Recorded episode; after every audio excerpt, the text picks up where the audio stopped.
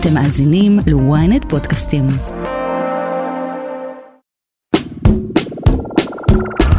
אני יובל מן, אני אושרית גנאל. ואתם מאזינים ל Refresh, פודקאסט הטכנולוגיה של ynet. השבוע אנחנו נדבר על סופה של קורטנה, הסייעת הקולית של מייקרוסופט, שבמותה מצווה לנו את הדור הבא של הסייעות הדיגיטליות, על התוכנית השאפתנית של אמזון להמציא מחדש את תחום התשלומים, ועל קרב בין אילון מאסק למרק צוקרברג שכבר לא יקרה. או אולי בעצם כן. קדימה, בואו נעשה רפרש. אושרית, מה העניינים? בסדר גמור, מה נשמע? טוב, תגידי, יצא לך להשתמש פעם בקורטנה? לא חושבת, אולי נלחצה לי פעם בטעות איכשהו, אבל לא, לא משהו מכוון לדעתי. זהו, גם לי לא זכרו שהשתמשתי בה אי פעם, אבל uh, זהו, זה נגמר כנראה. מייקרוסופט הודיע השבוע שהיא uh, מבטלת את אפליקציית קורטנה uh, במייקרוסופט uh, בווינדוס 11. Uh, זה קורה כמה שנים אחרי שהיא כבר ביטלה את האפליקציות ל-iOS ואנדרואיד, uh, ובעצם המקום היחיד שבו קורטנה תמשיך לראות זה באפליקציית Outlook, Outlook למובייל. חשוב. ש... כן, שלא ידענו בכלל שהיא קיימת שם, אבל אחלה. Uh, וזהו, סופה של uh, תקופה. Show me my most at-risk opportunities. No, this is not going to work. Sorry about that. אגב, היא התחילה בכלל ב Windows Phone, אז אולי זה כבר היה באיזשהו מקום אה, נבואה שהיא תסיים כמוהו. כן, שזה היה ניסיון של אה, מייקרוסופט להתחרות uh, באפל ובסמסונג, זאת אומרת, לייצר סמארטפון עם מערכת הפעלה משלה, וכמו שאנחנו יודעים, זה נכשל לחלוטין. כן. אה, אז כן, קורטנה הושקה בשנת 2014 והיא נקראת על שם אה, דמות ממשחק מחשב אה, פופולרי בשם Halo. ומה שיחליף אותה בעצם בווינדוס 11 זה מה שנקרא Windows Co-Pilot. בעצם אפשר לקרוא לזה מין chat GPT שמוטמע במערכת הפעלה ואפשר לבצע איתו כל מיני משימות, אפשר לחפש, אפשר לשנות הגדרות במערכת ההפעלה, אפשר לגרור אליו קבצים ולבקש ממנו לעשות כל מיני פעולות. אה, שזה בעצם חלק ממהלך די נרחב שמייקרוסופט עושה בחודשים האחרונים, מטמיעה בעצם את מודל השפה GPT-4 של OpenAI בכל מיני מוצרים שלה, Office, אה, בתחום הסייבר היא מטמיעה את זה אפילו, ועכשיו זה מגיע גם אה, לווינדוס עצמה. אנחנו כבר יודעים אם זה יהיה רק בכתב, או שכן יש איזשהו רצון בהמשך להפוך את זה גם להפעלה קולית? אה, אז אני לא ראיתי משהו רשמי בנושא, אבל אני מאמין שאם זה אפשרי בכתב, זה גם יהיה אפשרי אה, להפעיל אותו באופן קולי, ובעצם אה, זאת אומרת, אה, החזון של אה, קורטנה לא נעלם, פשוט מייקרוסופט מחליפה אותו בטכנולוגיה יותר מתקדמת. ויותר משופרת. כן, אז צריך להגיד קודם כל שקורטנה לאורך חייה היא התקשתה קצת להתחרות מול המתחרות שלה, מול אלקסה של אמזון למשל וגוגל אסיסטנט של גוגל, זאת אומרת, היא אף פעם לא תפסה נתח שוק מספיק משמעותי. לגמרי. אה, ובכלל, יש פה, אני חושב, יש פה איזה מגמה של כל אה, השחקניות, בעצם אה, לשפר את הטכנולוגיה שמאחורי הסייעות הקוליות שלהם, גם אם הן לא בהכרח משנות את המותג עצמו. סך הכל סירי זה מותג לא רע, אלקסה זה מותג מאוד מצליח, גם גוגל אסיסטנט, אבל כולן, אני חושב, עכשיו מסתכלות על הבינה המלאכותית הגנרטיבית שעומדת מאחורי GPT. ורוצות ככה לנצל את זה כדי לשפר את היכולות של הסייעות הקוליות האלה. Uh, תראי, אני משתמש לא מעט בגוגל אסיסטנט, ואני חושב שהוא מעולה בלהפעיל טיימרים. באנגלית אבל. באנגלית, כן. אבל הוא מעולה בלהפעיל טיימר, הוא מעולה בלהעביר שיר קדימה, אם אתה נוהג. Uh, הוא מעולה אם אתה רוצה לבקש ממנו uh, תחזית מזג האוויר, אבל הוא לא יודע לעשות הרבה מעבר לזה. וזה נכון לגבי כל הסייעות הקוליות, ואני חושב שהתקווה של ענקיות הטכנולוגיה לפני עשור, כשהם השיקו את כל הסייעות האלה, הייתה שהמשתמשים ישתמשו בהם לדברים הרבה יותר מתקדמים ומתוחכמים. אמזון כמובן קיוותה שאנשים ישתמשו באלקסה כדי לקנות דברים באמזון. זה לא ממש התממש. בינתיים באמת הפעולות, האנשים משתמשים בהם באמת לפעולות מאוד מאוד אה, בסיסיות. כן. Uh, באמת יש פה איזה שינוי מגמה כזה רחב יותר, ש... התקווה שלהם, הם בעצם מתבססות על מודלים ישנים יותר של בינה מלאכותית, uh, והייתה איזו תקווה שהן יהפכו להיות יותר חכמות, עם הזמן, עם השנים, יותר מתוחכמות, uh, ועכשיו באמת אנחנו יודעים שכל ההייפ הוא סביב uh, בינה מלאכותית uh, גנרטיבית, צ'אט GPT ודומיו, uh, שיש להם יכולות יותר מרשימות. כן, אז באמת uh, בחודש שעבר דווח באתר אקסיוס ש... אמזון כבר עובדת על אה, שיפור היכולות של אלקסה עם בינה מלאכותית גנרטיבית. גוגל כבר הודתה שבארד, הצ'טבוט שלה שמתחרה בצ'אט GPT, אה, ישולב גם בגוגל אסיסטנט. אה, אפל כמובן, כמו תמיד, שומרת על סודיות מוחלטת, אבל כן היה דיווח לא מזמן שהיא גם עובדת על מודלים גדולים של שפה, וסביר מאוד להניח שהיא תשתמש בהם כדי לשפר את uh, סירי. Uh, ועוד דיווח מעניין, uh, שלפיו כבר בחודש הבא מטא uh, תשיק שורה של צ'טבוטים חדשים שהיא תשלב בפלטפורמות שלה, למשל צ'טבוט שמדבר כמו לינקולן, או צ'טבוט בסגנון של גולש, זאת אומרת, כל החברות האלה לוקחות את המודלים האלה ומייצרות מהם דברים חדשים. אבל- אני כל בוקר מתעוררת ואומרת, איך אין לי צ'טבוט שמדבר בסגנון של לינקולן. הזדמנות עסקית שרק מחכה לפרוץ. לגמרי, אז באמת מעניין אה, איך זה יעבוד אה, ואיך נשתמש בזה. אה, אני חושב שמאז שצ'אט GPT יצא בסוף 2022, כולם שואלים את עצמם, כאילו מתי זה יגיע באמת לסייעות הקוליות, ועכשיו אנחנו רואים את זה סוף סוף קורה, אה, אבל יש כאן כמה בעיות אה, די קשות, זאת אומרת, אתגרים שהחברות האלה צריכות אה, להתגבר עליהן, למשל תופעת ההזיות במרכאות, או הטעויות, זאת אומרת, אני משתמש ב... צ'אט GPT, בבארד, בבינג, לא מעט, ואני כל פעם מזדעזע מכמות כן. הטעויות שיש לצ'טבוטים האלה. Uh, עכשיו יש דבר אחד, יש הבדל זאת אומרת בין uh, להשתמש בהם כשאתה מול המסך ואתה יכול לראות את הטקסטים ואתה אולי יש גם הערות שוליים שאתה יכול לבדוק, uh, לעומת להשתמש בהם, uh, באופן קולי, כשהן אומרות לך זה משהו בביטחון גמור, או כשאתה משתמש בהם כדי להפעיל את הבית החכם שלך, uh, זאת אומרת יש, יש בזה סכנות ואני חושב שחברות טכנולוגיה חייבות להתמודד עם זה, כאילו פשוט לשלב בינה מלאכותית גנרטיבית. בסייעות הקוליות כרגע, זה מרגיש לי עדיין טיפה מסוכן. כן, זה מאוד חשוב לוודא אותם, כי הם באמת נוטים להמציא, ובאמת ככה מחרטטים בביטחון גמור. אגב, סטיה נדל, ה- המנכ"ל של מייקרוסופט, הוא כבר לפני כמה חודשים לדעתי, uh, התבטא בנושא הזה של הסייעות הקוליות, ו- ודי כזה ירד על הטכנולוגיה הזאת, הוא אמר שהן, אם אני לא טועה, די טיפשות, או משהו טיפשות כזה. כמו סלע. כן, זה משהו כן, כאילו, אז זה, זה, אולי זה לא היה לגמרי מפתיע, הסיום חייה של אה, קורטנה. כן, אני לא חושב שמישהו ממש הופתע, אני לא חושב שמישהו ממש השתמש בקורטנה בשנים האחרונות. אה, ויש עוד כמה אתגרים, זאת אומרת, גם העלות של להפעיל מודלים גדולים של שפה היא די גדולה, זאת אומרת, כל שאילתה עולה כמה סנטים לחברות האלה, וזאת אומרת, אם אנשים עכשיו יתחילו להשתמש באופן שוטף בסייעות הדיגיטליות האלה, אז uh, זה יעלה לחברות יותר כסף, ויש גם את העניין של השיהוי, זאת אומרת, בגלל שזה מודלים מאוד גדולים, שהם צריכים לרוץ על הענן, והם לא יכולים לרוץ עדיין על הטלפון עצמו, uh, השאלה אם יהיה פה איזה latency שבאמת יפגע בחוויית השימוש. Uh, אז מעניין לראות איך uh, החברות uh, יתגברו על האתגרים האלה. כן, אין ספק שצריך להיות פה גם איזשהו מודל כלכלי סביב זה שמצדיק את עצמו. אגב, צריך להגיד לגבי מייקרוסופט, שבכל הנושא של הבינה המלאכותית הגנרטיבית, הם ככה, אפשר להגיד שהם all in, אבל הם גם לא, הם מחלקים כזה את ההימורים שלהם. הם משתפים פעולה בעצם גם עם uh, OpenAI, שפיתחו את uh, GPT-4 ואת GPT. Um, הם משקיעים בהם המון כסף, הם גם uh, מטמיעים את המודל הזה בכמה מוצרים שלהם. Uh, ומנגד, הם משתפים פעולה גם עם מטא, שהוציאו לאחרונה מודל uh, שפה בכלל בקוד פתוח. בעצם גישה אחרת לגמרי, שבניגוד ל-OpenAI שמחייבים מפתחים בשביל לגשת למודל שלהם, פה זה בעצם קוד פתוח, אה, משהו שככה פותח את כל הנושא הזה יותר גם לקהילת החוקרים, גם למפתחים, אה, להשתמש בזה ללא עלות, לשפר את זה וכולי. אה, אז מייקרוסופט משתפים פעולה עם שתי שחקניות מאוד גדולות בתחום הזה, עם גישות שונות לגמרי, וככה לא משנה מי יהיה הסוס המנצח, הם איכשהו בפנים. כן, נראה לי שכספקית תוכנה, מייקרוסופט מהמרת על OpenAI, היא משלבת את GPT-4 בכל המוצרים שלה, וכספקית ענן היא אומרת, אה, אנחנו רוצים להציע ללקוחות שלנו כל מיני אופציות, גם את האופציה של אה, GPT שהוא בתשלום, וגם את האופציה של למה של מטא שהוא בחינם, ככה שבסוף כאילו יהיה להם אה, מה להציע לכל הלקוחות שלהם, גם כאלה שלא רוצים לשלם הרבה כסף אה, ל-OpenAI. נראה לי שזה מהלך די חכם. כן, עוד נקודה לגבי השיאניות הקוליות, שהייתה ככה נקודת מחלוקת אה, לאורך השנים שבהן הן היו פעילות ויחסית אה, יותר אה, מבטיחות או פופולריות, זה שהן מבחינת מגדר, הן בדרך כלל באמת היו יותר נשים, כן. כביכול.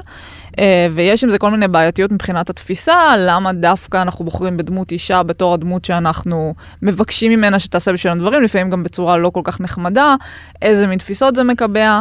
אז אפשר לקוות שככה עכשיו כשאנחנו עוברים לעידן חדש בנושא הזה, גם הדבר הזה יעבור איזשהו רענון ויהיה קצת יותר ג'נדר ניוטרל אולי. כן, אולי Windows Copilot הוא בעצם גבר. כן, גבר או אתה כן, יודע, בוט. הבינארי, כן. כן, זה לא חייב להיות... אה, לגמרי, אני בעד. תגיד, איך אתה מרגיש עם הרעיון אה, שבעצם אה, כדי לקבל כל מיני שירותים או לשלם, תוכל פשוט לסרוק את אה, כף היד שלך? Let's say you're grabbing your favorite coffee beverage, or heading into the office, or checking out. Just hover your palm and you're on your way. It's as easy as that. Sign up is free and takes less than a minute. All you need is a credit card, your phone number, and your palm. That's it. האמת שזה נשמע לי די מגניב, כי אני כבר הרבה זמן חולם על מצב שאני אוכל לצאת מהבית בלי כלום. זאת אומרת, בלי מפתח, אה, בלי כרטיס אשראי, בלי כלום, ואני יכול לעשות אה, את מה שאני רוצה בלי להתעסק בכל מיני מכשירים ואביזרים. אה, אז זה נראה לי די מגניב במחשבה ראשונה. ובמחשבה מעמיקה יותר, יש בזה משהו אני- קצת דיסטופי. יש בזה משהו קצת קריפי, אני לא יודע אם הייתי רוצה לתת את המידע הביומטרי שלי למישהו אחר, בטח שלא לחברה פרטית. כן. אז uh, בעצם uh, הסיבה שאנחנו מדברים על זה, זה שאמזון uh, מרחיבים איזשהו שירות שלהם שנקרא אמזון וואן, שיאפשר uh, באמת uh, לסרוק את uh, כף היד. כרגע ב-500 חנויות של הול פודס בארצות הברית, שזה רשת uh, של מזון יותר בריאותי, אורגני, שהיא בבעלות uh, אמזון, אחת הרכישות הכי גדולות של אמזון לאורך כן. השנים. Um, ובאמת יהיה ניתן פשוט לסרוק את כף היד ואז להיכנס uh, למאגר הזה של אמזון וואן וגם לשלם באותן uh, חנויות הול uh, פודס אבל גם במסעדות מסוימות, בחנויות בשדה התעופה, בסניפי סטארבקס ואפילו להיכנס להופעות. כן, אה, זו טכנולוגיה חדשה ודי מעניינת. אה, וצריך להגיד שגם אה, אמזון פותחת פה סוג של חזית מול אפל וגוגל שבעצם שולטות לפחות במערב בתחום הזה של הארנקים הדיגיטליים שכולנו משתמשים, רובנו אולי משתמשים בהם בשנים האחרונות. אה, וזה מעניין, היא בעצם באה באה בגישה מאוד שונה, אני חושב שזה קשור לזה שהיא בעצם הפסידה בקרב על המובייל. כן. בעצם כמו מייקרוסופט, גם לאמזון היה איזשהו ניסיון להיכנס לתחום הזה של הסמארטפונים בעשור הקודם, הוא לא הצליח, ולכן בעצם הרבה מהדברים שאנחנו רואים אותה עושה היום, הם בעצם מין פיצוי על זה, למשל אה, אלקסה אה, והרמקולים החכמים מסדרת אקו של אה, אמזון, זה בעצם מין ניסיון לעקוף את הסמארטפונים ולהגיע למשתמשים דרך רמקולים חכמים במקום דרך הטלפונים שלהם. ועכשיו גם, שוב, אמזון אומרת, אוקיי, אף אחד לא יוריד עכשיו ארנק דיגיטלי של אמזון, אבל אם נעשה משהו אחר, קצת שונה, אנחנו נוכל לעקוף את אפל וגוגל. כן, לאפל וגוגל באמת יש את ההובלה הזאת שהן גם אה, מייצרות את ה... האמת, יותר אפל מייצרת את החומרה, אה, אבל יותר מזה מערכות ההפעלה, שבמקרה של אפל זה באמת בא ביחד עם החומרה, במקרה של גוגל זה אה, אנדרואידים למיניהם שהם משתפים פעולה עם שלל אה, חברות אה, חומרה. אה, אמנם יש להם את פיקסל, אבל זה נתח שוק הרבה יותר קטן. Uh, ובאמת זה, זה משהו כזה שבא אוטומטי, זאת אומרת, באמת אם יש לי עכשיו uh, אייפון, אז אני כנראה אשתמש באפל פיי, לדעתי גם אין אופציה אחרת, אין נכון? אופציה אחרת כן. כרגע. Uh, הרבה מחלוקת סביב הנושא הזה, שזה סוג של uh, פגיעה בתחרות. כן. Uh, ואם יש לי גוגל, אז כן, אני כנראה, אם יש לי אנדרואיד, אני כנראה אשתמש בגוגל פיי.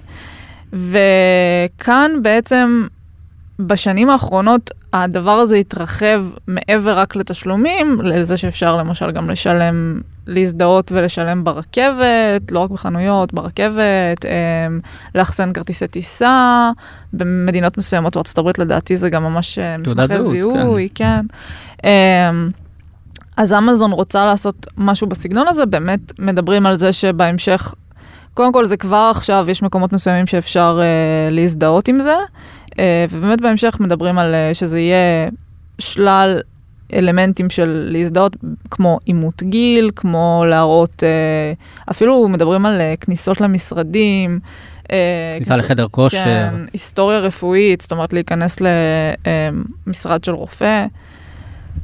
די הרבה כוח כן, לידיים של כן, בעצם אמזון. זה, זה בעצם מערכת לאימות זהות, ובעצם זה אומר שהמידע הביומטרי שלנו, איך שהכפות ידיים שלנו נראות, יעבור לאמזון. עכשיו כמובן שאמזון טוענת שזה מאובטח, אה, זאת אומרת שזה שמור באופן מאובטח ואין מה לדאוג, אבל כמובן שאמזון כן תצטרך לשתף פעולה עם אה, הרשויות אם אה, היא תקבל צו שמורה לה למסור מידע כלשהו, וכן זה מאפשר לעקוב אחרינו, אה, ובניגוד ל... את יודעת, סיסמה כשהיא דולפת, או כרטיס אשראי כשהוא נאבד, אפשר להחליף אותם. את המידע הביומטרי שלנו אי אפשר להחליף, כן, הוא שלנו לתמיד. ממש טכנולוגיה שמדובר על זה שסורקים איך שהוורידים נראים ו...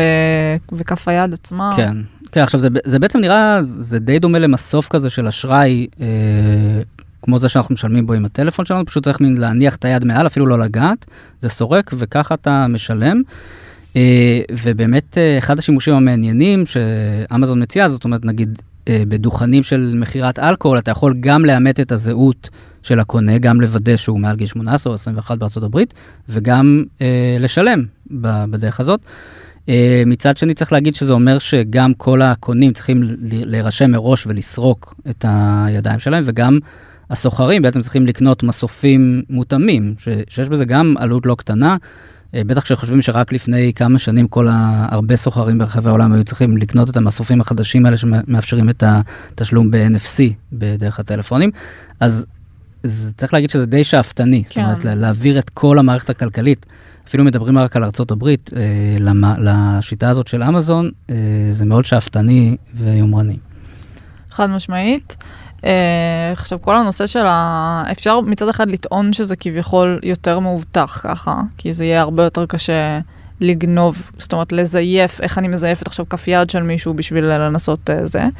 מצד שני, אם השחקנים הקצת פחות טובים כן יצליחו איכשהו לזייף את זה ולשים את הידיים שלהם, לשים את הידיים שלהם.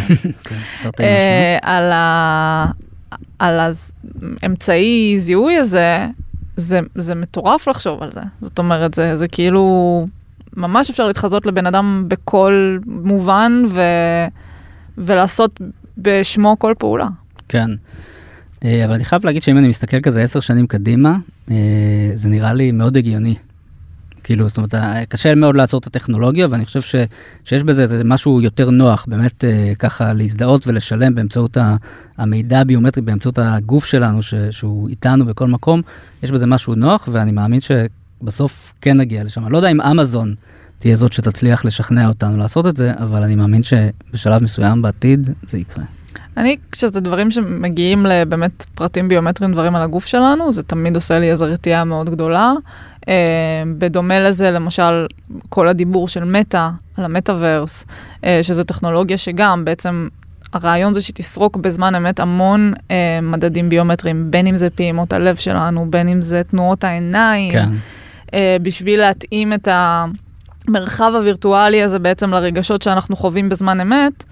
זה, זה קריפי בטירוף, כאילו יש בזה משהו, זה המידע הכי אישי, הכי, זה אפילו מידע שבאיזשהו מקום אנחנו לא שולטים עליו, כאילו אני לא שולטת על קצב פעימות הלב שלי, אני לא יודעת איזה מידע אני מוסרת ככה, נכון. ולאיזה ידיים. נכון, זה אומר שאם נגיד כשאת מתרגשת את ממצמצת יותר, אז מטה תדע והיא תוכל לנצל את זה נגדך, זאת אומרת למכור לך מוצרים כלשהם או וואטאבר. כן.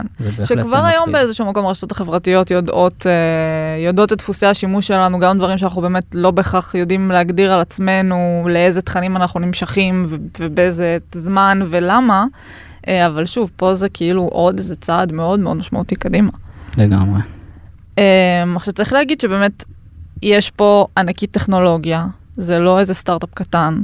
שמצד אחד זה גורם לזה שאולי יש לה יותר סיכוי להצליח בפרויקט עד כדי כך שאפתני, אה, באמת כי יש לה את העוצמה הכלכלית ויש לה את כוח מחשוב הענן ויש לה סבלנות. אמזון זה באמת אה, חברה שהוכיחה ש... יש לה סבלנות הרבה זמן עד שהיא בכלל הפכה לרווחית וכולי, כן. אה, הצליחה לעשות את זה. מצד שני, זה באמת יש פה משהו שהוא הר- הרבה יותר מפחיד, כי זה עוד כוח לשחקן שהוא גם ככה מאוד משמעותי וחולש על המון תחומים כבר היום. הפסקה קצרה וכבר חוזרים. בזמן שאתם שואבים אבק, סיימתם עוד שני פרקים בספר. חדש באפליקציית עברית, ספרים קוליים, דרך חדשה לנצל את הזמן ולהפוך את השגרה לחוויה מרתקת. אז בואו ליהנות מאלפי ספרים להאזנה שמחכים רק לכם. לקרוא בכל דרך בעברית. הורידו עכשיו את אפליקציית עברית ללא עלות ותהנו מספר קולי ראשון מתנה. אז מה את אומרת? הקרב בין צוקרברג למאסק הולך לקרות או לא? וואו, אני חייבת להגיד שאני עייפתי מהשאלה הזאת. אה, אנחנו עיתונאי טכנולוגיה, בתקופה האחרונה אני מרגישה יותר ויותר כמו גננת סביב הנושא הזה. מקצוע שפחות אה, פחות הוכשרתי אליו. כן, לגמרי. אם היית אומרת לי לפני כמה חודשים שאני אתעסק כל כך הרבה בקרב והיאבקות... במכות, אה, בוא. כן, קרב והיאבקות או מכות פוטנציאלית להיות בין אה, מרק צוקרברג לאילון מאסק, הייתי אומר לך שהשתגעת. אבל כן, אה, כאן אנחנו נמצאים, ו- ובאמת הסאגה הזאת אה, לא נגמרת, אז אני רוצה רגע לתת איזה תקציר של האירועים הקודמים. Mark Zuckerberg has thrown cold water on his cage fight with Elon Musk. Aggie, is this really where we're at that CEOs have to do this sort of thing for attention? Well, it does seem that Elon Musk has been doing this thing for attention for some time, but of course the latest. אז uh, בעצם לפני שבוע, uh, ביום שני שעבר, צוקרברג אומר שהוא הציע לערוך את הקרב ב-26 באוגוסט, מאסק uh, לא אישר את התאריך, צוקרברג אומר אני לא מחכה לקרב הזה בנשימה עצורה. כן. Uh, יום שישי האחרון, uh, מאסק מכריז uh, ב-X, טוויטר לשעבר, שהקרב יתקיים באיטליה בסגנון רומא העתיקה ויועבר בשידור חי במטא וב-X. אומר שהוא שוחח עם ראש הממשלה ושר התרבות של איטליה וסיכם איתם על מיקום אדיר באיטליה. אה, אבל באותו שרשור גם טוען שהוא זקוק לניתוח בכתף שההחלמה ממנו תימשך חודשים. אה, צוקרברג טוען בתגובה, אני אוהב את הספורט הזה ומוכן להיאבק מהיום שאילון אתגר אותי. אם הוא יסכים על תאריך אמיתי, תשמעו את זה ממני. עד אז בבקשה תניחו שלא הושגה הסכמה לגבי כל דבר שהוא אומר. יום ראשון האחרון, אה, הביוגרף של מאסק, וולטר איזקסון, שגם כתב את הביוגרפיה של סטיב ג'ובס, אה, מפרסם התכתבות פרטית בין צוקרברג למאסק, שבה מאסק מציע לצוקרברג להגיע אליו הביתה ולהתאמן בזירה שהוא התקין בחצר האחורית שלו. צוקרברג מסרב וכותב למאסק שהוא צריך להתאמן בעצמו ולהודיע לו כשהוא מוכן להתחרות. אחרי זה הוא מפרסם פוסט ב-Threads, המתחרה של טוויטר. אני חושב שכולנו יכולים להסכים שאילון לא רציני והגיע הזמן להמשיך הלאה. הצעתי תאריך אמיתי, דיינה ווייט, אני חושב שזה הנשיא של ה-UFC, כן. אה, הציע להפוך את זה לתחרות לגיטימית למטרות צדקה. אילון לא מאשר תאריך, אז הוא אומר שהוא זקוק לניתוח, ועכשיו הוא מבקש להתאמן אה, בחצר האחורית שלי. אם אילון יהיה אי פעם רציני לגבי תאריך אמיתי ואירוע אמיתי, הוא יודע איך להשיג אותי, אחרת אפשר להמשיך הלאה. אה, ומסתבר שזה לא נגמר. אתמול מאסק אה, טוען שהוא מתכוון לנסוע לבית של צוקרברג בפאלו אלטו, אה, לתעד הכל בשידור חי ב-X, ואם צוקרברג יפתח את הדלת, יהיה קרב. בהמשך הוא כותב פוסטים שלועגים לצוקרברג, למשל, בקרוב פוסט של צוק ב-Threads, שמדבר על כך שהוא ישמח להיאבק בכל זמן נתון, אבל בלה בלה בלה, UFC, משהו משהו.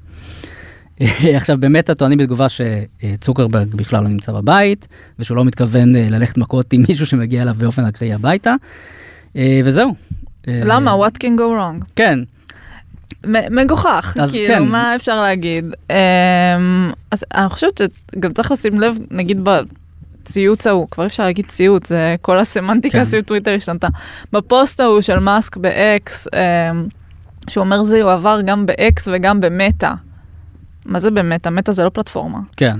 כאילו באיזשהו מקום הוא כזה כל הזמן מאוד מנסה לעשות את זה בתנאים שלו ולדחוף את הנרטיב שלו, אה, אבל זה לא נשמע רציני. כן, אה, מאסק אוהב לדבר, להכריז הכרזות, אבל בעצם הוא לא באמת, כמו שצוקרברג אומר, הוא לא, הוא לא הסכים לאשר אה, תאריך לקרב, הוא בכלל זקוק לניתוח, כאילו אתה מתכוון להיאבק לפני הניתוח, אחרי הניתוח, מתי, זה, מתי בדיוק זה אמור לקרות, פתאום הוא מציע למי, להגיע אליו הביתה, זה, זה ממש בריונות, זאת אומרת לה- להגיד אני בא אליך הביתה, אני מעביר את זה בשידור חי, כמו שמישהו מישהו יחשוב, יכתוב עכשיו ב- בטוויטר או פייסבוק, אני בא לבית של אושרית, אני מעביר הכל לשידור חי, בשידור חי ונראה מה קורה כשהיא פותחת לי את הדלת. זה ממש איום. כן.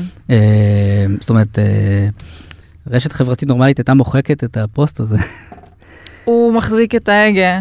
אמ, כן, אז נחזור קצת אחורה, נגיד שכל היריבות ביניהם היא לא מהיום ולא מאתמול, זה הרבה שנים, אה, עד עכשיו זה, זה היה יותר בעניינים טכנולוגיים, רעיוניים נקרא לזה. אה, גם היה איזה סיפור לפני כמה שנים ש...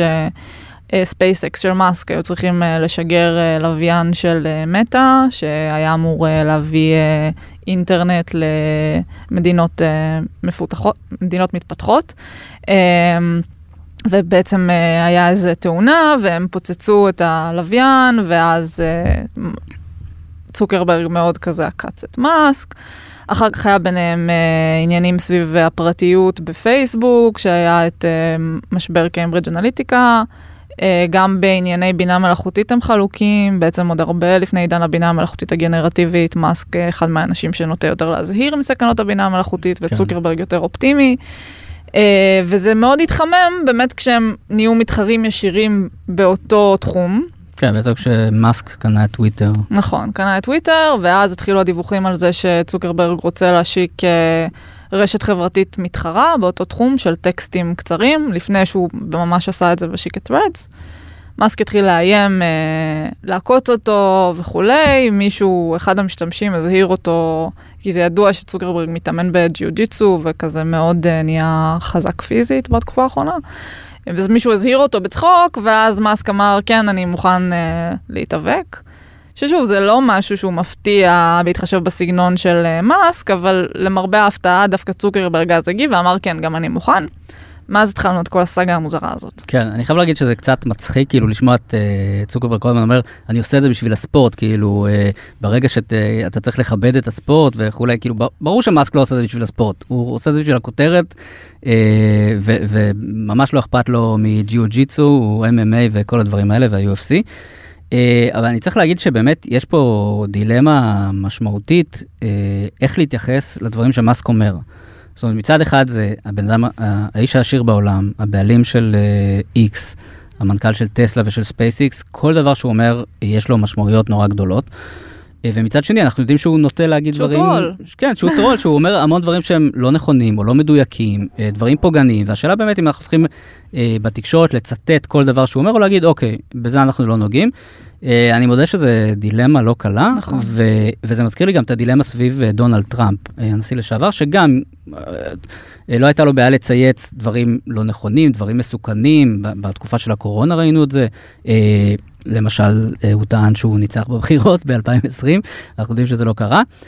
ובאמת הייתה דילמה ענקית, זאת אומרת, האם אנחנו נותנים לבן אדם הזה פתחון פה, או שאנחנו מצנזרים אותו. בסוף ההחלטה של הרשתות החברתיות הייתה לחסום אותו, אבל זה היה רק אחרי שהוא כבר הפסיד. זאת אומרת, כשהוא היה uh, הכי חלש שהוא יכול להיות. אז, אז זו דילמה דומה, כן. איך להתייחס uh, למאסק, ואני חושב שקשה מאוד להתעלם מהדברים שהוא אומר, אבל uh, תמיד צריך גם להתייחס, ל, זאת אומרת, uh, לתת קונטקסט. שהוא כבר אמר הרבה דברים שהתגלו כלא נכונים, שצוקרברג טוען שלא הושגה הסכמה על, על הדברים שמאסק אומר, זאת אומרת צריך להתייחס לזה יותר בזהירות. כן. אני גם מאוד מבולבלת לגבי מה עומד מאחורי כל הסיפור הזה. אמ, כי מצד אחד זה יכול להיות משהו שהוא באמת איזה דרך לקדם את שתי הפלטפורמות האלה שהן מתחרות היום. וכל אחד מהם, אתה יודע, זה גם קטע, כי השיחה ביניהם היא לא מתקיימת באותה פלטפורמה. כן. זאת אומרת, מאסק כל פעם מפרסם ב-X, וצוקרברג עונה לו, בהתחלה זה היה באינסטגרם, מאז שיש את Threads הוא עונה לו ב-Threads, כאילו זה ממש בולט הסיפור הזה, כן. שכל אחד מהם משתמש בפלטפורמה שלו. אז זה, זה נראה מצד אחד כמו איזה דרך אה, לקדם סוג של תעלול יחצני כזה, להביא לקדמת הבמה את שתי הפלטפורמות האלה. מצד שני, אמ, זה, זה מרגיש, לפחות מהצד של צוקרברג, כאילו זה איזה משהו שבאמת יצא מכלל שליטה, שאולי בהתחלה היה מאחורי זה איזה רצון, בין אם זה לקדם את הפלטפורמות שלו, בין אם זה לשנות את התדמית שלו, להיראות יותר מגניב, יותר קשוח, לא יודעת מה. ועכשיו זה, זה נראה כאילו הוא איבד שליטה לגמרי על הנרטיב, והוא כבר מנסה לצאת מזה, ומאסק לא ממש מאפשר לו. כן, אני חושב שזאת אה, בדיחה שיצאה מכלל שליטה, זאת אומרת, אה, צוקרברג, אני חושב, אה, מאסק אמר בצחוק שהוא מוכן להיאבק בצוקרברג, וצוקרברג אמר, טוב, אני לוחם מיומן, מה אכפת לי, סבבה. אה, ואז באמת מאסק התחיל אה, אה, לפזר הצהרות. אה, לגבי איפה הקרב יתקיים ואיך הוא ייראה, אה, בלי באמת להתחייב לתאריך, ו- וצוקרברג מצא את עצמו קצת נגרר אה, אחרי מאסק בסיפור הזה, ואני חושב שהוא הבין שזה, שזה לא יכול להימשך וצריך, אה, כמו שהוא אמר, אה, to move on, כן. להמשיך הלאה. אבל מאסק- זה כבר קשה מאוד זהו, לעצור את הרכבת. זהו, הזאת. מאסק לא נותן לו כל כך to move on, אנחנו רואים איך עכשיו אה, עדת המעריצים של אה, מאסק אה, ב-X אה, לא נותנת לצוקרברג מנוח, והם מפרסמים ממים מעליבים, כאילו מציגים אותו כאילו הוא זה שמתחמק, כשברור שזה הפוך. אה, ואני חושב שהסיפור הזה ימשיך אה, ללוות אותנו אה, עוד כמה שבועות לפחות. כן, קשה לי להאמין שהקרב הזה באמת יתקיים בסוף בתשובה לשאלתך בתחילת האייטם. אמ, אבל יכול להיות שייקח לזה זמן באמת לרדת לגמרי מסדר היום הציבורי. כן. עד כאן רפרש להפעם. כדי להאזין לפרקים הבאים שלנו, עקבו אחרינו בוויינט, בספוטיפיי, או איפה שאתם שומעים פודקאסטים. דרגו אותנו באפל פודקאסט או בספוטיפיי, ותשלחו את הפרק לחברים שחייבים לעשות רפרש. נשמח לראות אתכם גם בקהילת רפרש בפייסבוק. עורך הפודקאסטים שלנו הוא גיא סלם. עריכה טכנית, סתיו בצלאלי. תודה ליובל מן, אני אושרית גנאל, להתראות בשבוע הבא.